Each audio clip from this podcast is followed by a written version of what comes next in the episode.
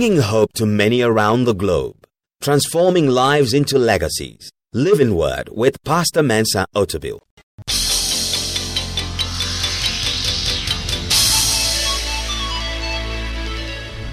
And now, today's word.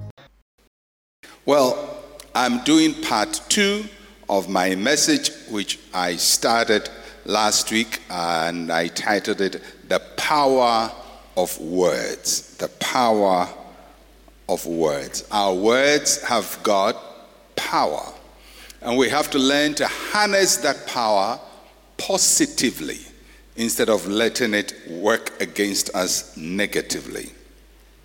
Last week we looked at the fact that God uses words and he uses words to create and he uses words to name what he has created.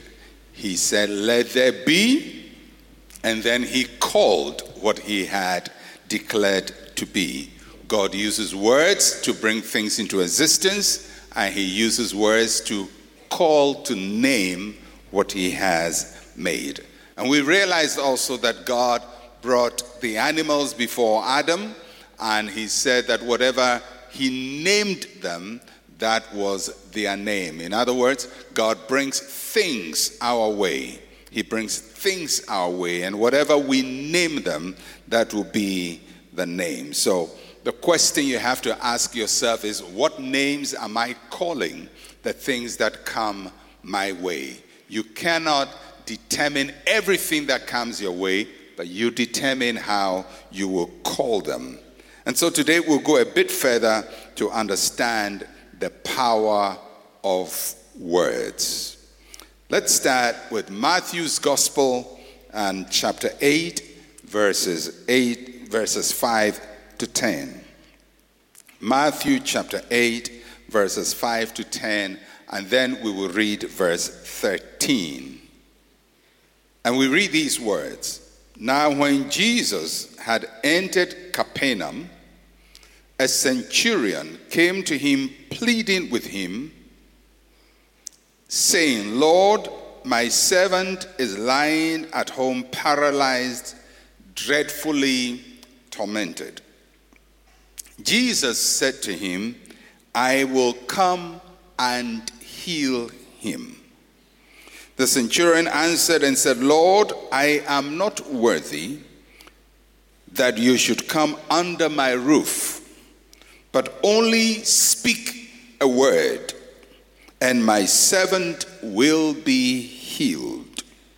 For I also am a man under authority, having soldiers under me, and I say to this one, Go, and he goes and to another, Come, and he comes. To my servant, Do this, and he does it. When Jesus heard it, he marveled and said to those who followed, Assuredly, I say to you, I have not found such great faith, not even in Israel. Then, verse 13.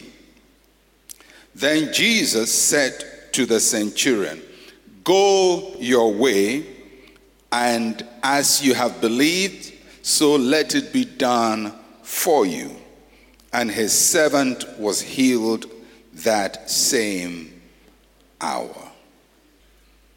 This meeting between Jesus and the centurion was very remarkable for several reasons because he was not a Jew, he was a Roman centurion. And by the covenant between God and Israel, he was not entitled to the covenant blessing of God. This centurion was not really interested in Jesus physically being where the problem was. It's very interesting that when you read the ministry of Jesus, everybody wanted him to be present where he was. Uh, they needed him on the scene. They would go to call for him to be present physically. This is the only person who was not interested in the physical presence of Jesus for a miracle to be effected. So he told Jesus to send his word and not his person. And the remark of Jesus uh, was, was very important because Jesus is telling us what this man did was how we should operate. And so he recommends the centurion's understanding and method to us. And there are a couple of things that I want to draw your attention to that we can draw from this passage. The first is that words carry the authority of the speaker. Words carry the authority of the speaker. Note how the centurion describes himself I am a man of authority. I am a man of authority. A man of authority speaks with authority. He speaks very sure that there is weight in what he is saying. A person with a low level of authority speaks also with low level of authority. You can tell whether a person is an authority or not by how they speak. People with authority usually will say one thing or issue a command and then expect it to be obeyed. And people with little authority will say it many, many times. Uh, the man says, I have, I am a man of authority. I say to this one, go. He didn't say, I say to this one, go, go, go, go, go, go, go, go, go, go, go. He said, I just say it once and it happens. Now, this may not be the best example, but most people would know that uh, in a home where there is a father and a mother, mothers normally speak a lot, and fathers speak once. A mother would tell the child, Have your bath, have your bath, have your bath, have your bath, have your bath. And the child will joke and play and argue until daddy comes and says, Hey! And they go and have their bath because there are different levels of authority.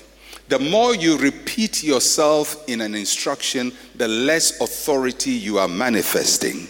And the more you rely on the original instruction to work, the more conscious you are of your authority. It's not about how many words you speak, it's about how much power your words carry. So this man says that I am a man of authority. I don't keep repeating my words. I say to this one, go, and he goes. Come, he comes. Do this, he does it. Words carry the authority of the speaker. The second thing you would notice that what a person can do, his words can also do. The centurion saw himself as an extension saw his words as an extension of himself. He saw his words as capable of doing what he can do. And that's a very important uh, observation. So the centurion's logic was very simple I am a commander, so my words command. You are a healer, so your words should heal. That's what he's telling Jesus. I am a commander, my words command. You are a healer, your words must heal. What you can do, your words can do. What I can do, my words can do. Isn't it interesting that almost everything I do in my life, and almost everything you do in your life, you do with words? I am a pastor. How do I pastor? With words. I'm doing it right now. When people come to see me in the office, I counsel them with words. When I have to go and pray for somebody, I use words. When I have to encourage somebody, I use words. Whatever God has called me to do is manifested with my words. What I can do, my words can do. If you don't receive my words, then you don't receive me. In the same way, this centurion is saying, What my words can do, or what I can do as a commander, my words can also do. Words are very powerful, they do what you can do. The third thing is that you note from the passage is that words are messengers sent on a mission. First is that words carry the authority of the speaker. Second, what a person can do, his or her words can do. Third, words are messengers sent on a mission. The centurion saw his words as his messengers. They move with his instructions to do what he wants to get done. When he says, Go to his servants, that sound carried a mission. And those who receive the sound also receive the mission to go. Words are like medicine or uh, uh, capsules, medical capsules, not, uh, and medicine, tablets. These days, when you say tablets, it can be many things, but I mean uh, medical tablets. A fever reducer carries within itself fever reducing capacity. A painkiller carries within itself pain killing ability. So when you take uh, that tablet and you swallow it, it may look whitish like chalk, but you haven't swallowed chalk. What you have swallowed is a pain killing carrier. So that tablet carries the ability and it targets wherever the pain is, and within a few minutes, all things being equal, your pain subsides. Why? Because the tablet is a carrier of power. Some tablets actually carry more than one power, especially the Ghanaian, uh, the one they sell on the buses. It can heal you from A to Z. Uh, it can heal. Uh, normally, they start with impotence and then headache, and then, uh, you know, I don't know why they start with that they assume people have issues. You know, but, but one tablet can it can it can heal your toes, it can heal your heels, it can heal your stomach, it can heal uh, your neck, it can heal your arm. It will make you have twins, and and uh, it, normally it, it, it doesn't work that way. But there are tablets uh, that have multiple capacity. They they they they are sent on one mission and uh, or they're sent on a mission and they do several things at the same time. And, and, and they reduce fever, they take away the pain, and you stop the cough, and so on and so forth. So different things are happening at the same time. In the same way, words sometimes don't carry only one mission or one instruction, sometimes it carries multiple instructions. And just one word will accomplish about four, five, six different things. For example, when Jesus stood at the tomb of Lazarus and said, Lazarus, come forth. It's just, come forth is just two words. Come forth. I mean, apparently, uh, it, it seemed like it's only one instruction. But for Lazarus to come forth, permission must be given for his spirit to be released from wherever it was to him. So, come forth addresses God let his soul come back to him. Comfort brings his soul from wherever it is to his body. Comfort means his body, which has been decomposed, is recomposed. Comfort means that which killed him must be healed. Otherwise, he will rise up and die immediately. Comfort means he should be able to move from the tomb and get out. One word accomplishing different things at the same time. So sometimes words can do multiple things at the same time and, and, and words sent as messengers may do or may accomplish more than one purpose. Isaiah chapter 55, verse 10 to 11. This is how God Himself describes His word. He says, For as the rain comes down and the snow from heaven, and do not return there, but water the earth and bring it forth and make it bring forth and bud, that it may give seed to the sower and bread to the eater. So shall my word be that goes out of my mouth. It shall not return to me void, but it shall accomplish what I please, and it shall prosper in the thing for which I sent it. Now, that God is using something we all know. He says, when the rain comes, and the snow, which we can't relate to because we are not a snow country. Uh, so let's take the rain. Except you've traveled to temperate regions, then you can say snow. But in Ghana, we don't have snow. The day it snows in Ghana, we have to cry to Jehovah because we can't even handle drizzle. The day it snows, half of the population will need help, extreme help. Right. So when it rains, the rain comes from above, from the clouds above. The rains carry something. They carry all kinds of properties. And then the rain comes to the ground. When it comes to the ground, it releases every property it has within it to the ground. And then when it releases it to the ground, it nourishes the ground. The ground gets the nourishment, gives it to the plant, and the plant flourishes. So, so, so the word is saying that that rain carries something within it. And when it is sent, until it accomplishes that purpose, its mission has not been accomplished. So, so the rain would not be coming. You know, it's released from the clouds and it's just coming, coming, coming, coming, coming, coming, coming, coming. Oh, I don't want to go down again. I'll go, go, go, go up, up. Have you seen rain that does that? Maybe your country or your village. It rains like that. The rain is coming down, coming, coming, coming, coming, coming. Then it, reaches something. Say, oh, I'm going up again. No. The rain doesn't do that. The rain comes, comes, comes, comes, comes, and hits the ground. And when it hits the ground, it doesn't just die, or it doesn't just lose its power. When it hits the ground, it starts a new process.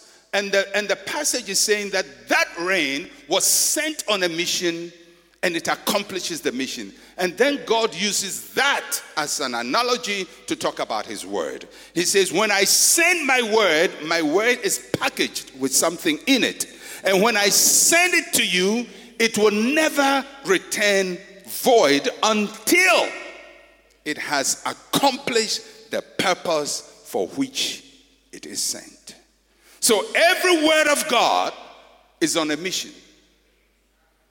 Every word of God is on a mission, on a mission with a target. And when it hits the target, it will accomplish the purpose for which the word was sent.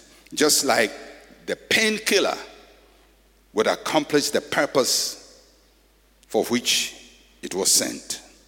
And just like the fever reducer will accomplish the purpose for which it was sent.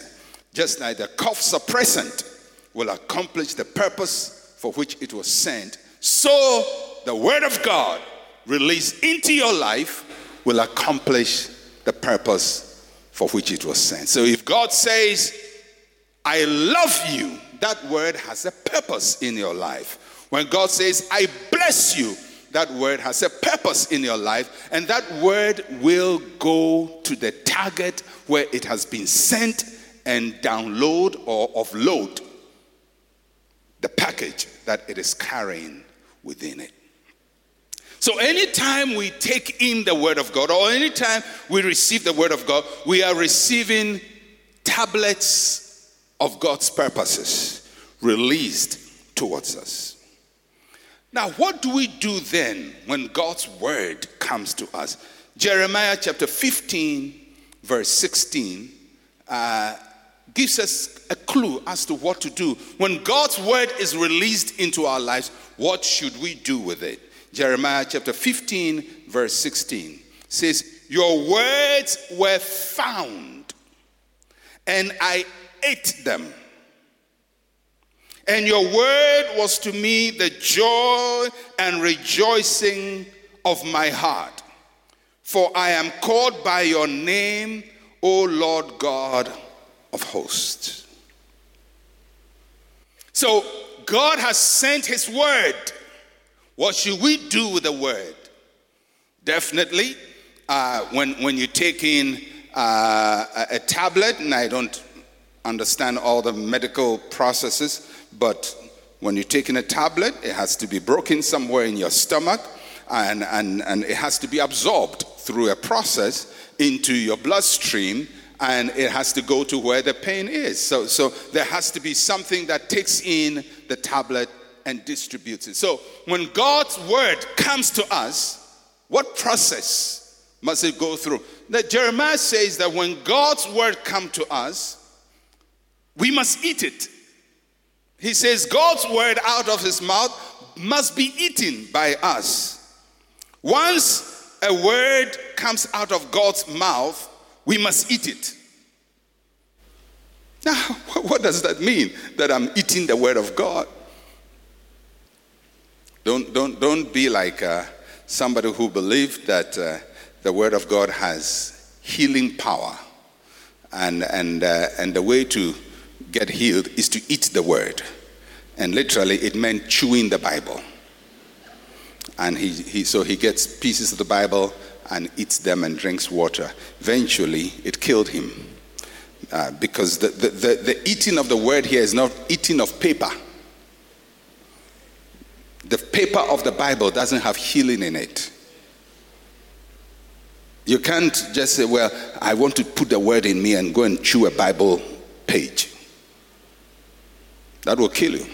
You, you get ink into your system and all kinds of materials, and, and it will kill you. So, how do we eat the Word of God? How do we eat the Word of God? How do you eat something? Anybody knows how to eat in this church? I know some of you marked very heavy before you came to church today. So you know how to eat. So you don't spare food. You don't spare food. You, you, you, are, you, are, you, you are you. Now, how, how do you eat food? How do you eat food? The first thing you do to eat food, what's the first thing you do to eat food? You put it in your mouth. So, how do we eat the word of God? The how, when God's word comes, what is the first way to eat the word of God? Put it in your mouth. In other words, God says it, I say it also. So God says, I've blessed you. You say, I'm blessed. You are favored. I'm favored. You are the head and not the tail. I'm the head and not the tail. That's the first way to eat the word of God. It comes out of his mouth, it must be in your mouth. It must be in your mouth. It must not just be in your head. You must not just go about saying, "Oh, you know." Sometimes people have maybe have a good devotion uh, this in the morning, and, and you read a passage, and, and it helps you, and, and you think it, and it's good to meditate on the Word of God. But He says, "The Word came to me, and I ate it. The first way is to put it in your mouth. God said to Joshua, This book of the law shall not depart out of your mouth. Not out of your head, out of your mouth. It's possible to have it in your head and not in your mouth. The first way to eat the word is to put it in your mouth. You have to say what he says. It is when it comes into our mouths and we keep saying it and saying it and saying it. It's like chewing the food. Now, apart from odd foods like fufu,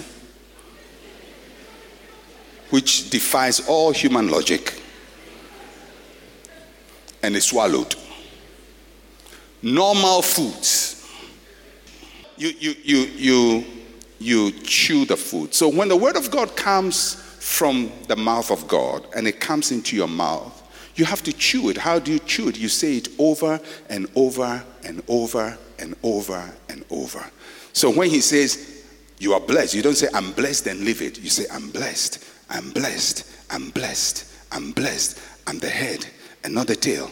I'm the head another tail. And the more you say, the more you are breaking it down, you are chewing on it. Eventually, that word which is in your mouth goes into your heart. It becomes a part of you. So Jeremiah says, The word was eaten by me. The word goes into my heart. And it says, When it comes into my heart, it is the rejoicing of my heart.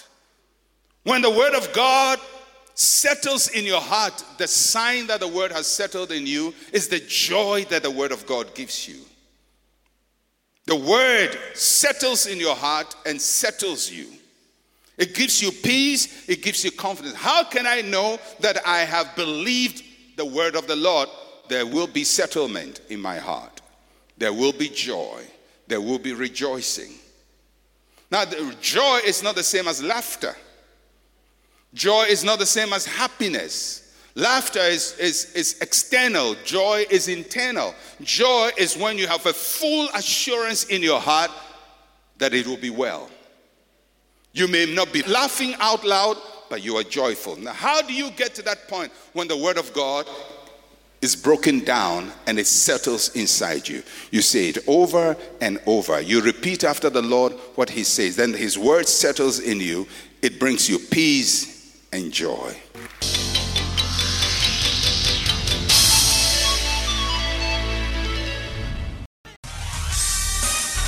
Thank you for listening to Living Word. To interact with Pastor Mensa Otabil, like his page on Facebook. Follow him on Twitter at Mensa Otabil. Email otabil at centralgospel.com or call plus 233 302 688 Zero Zero Zero.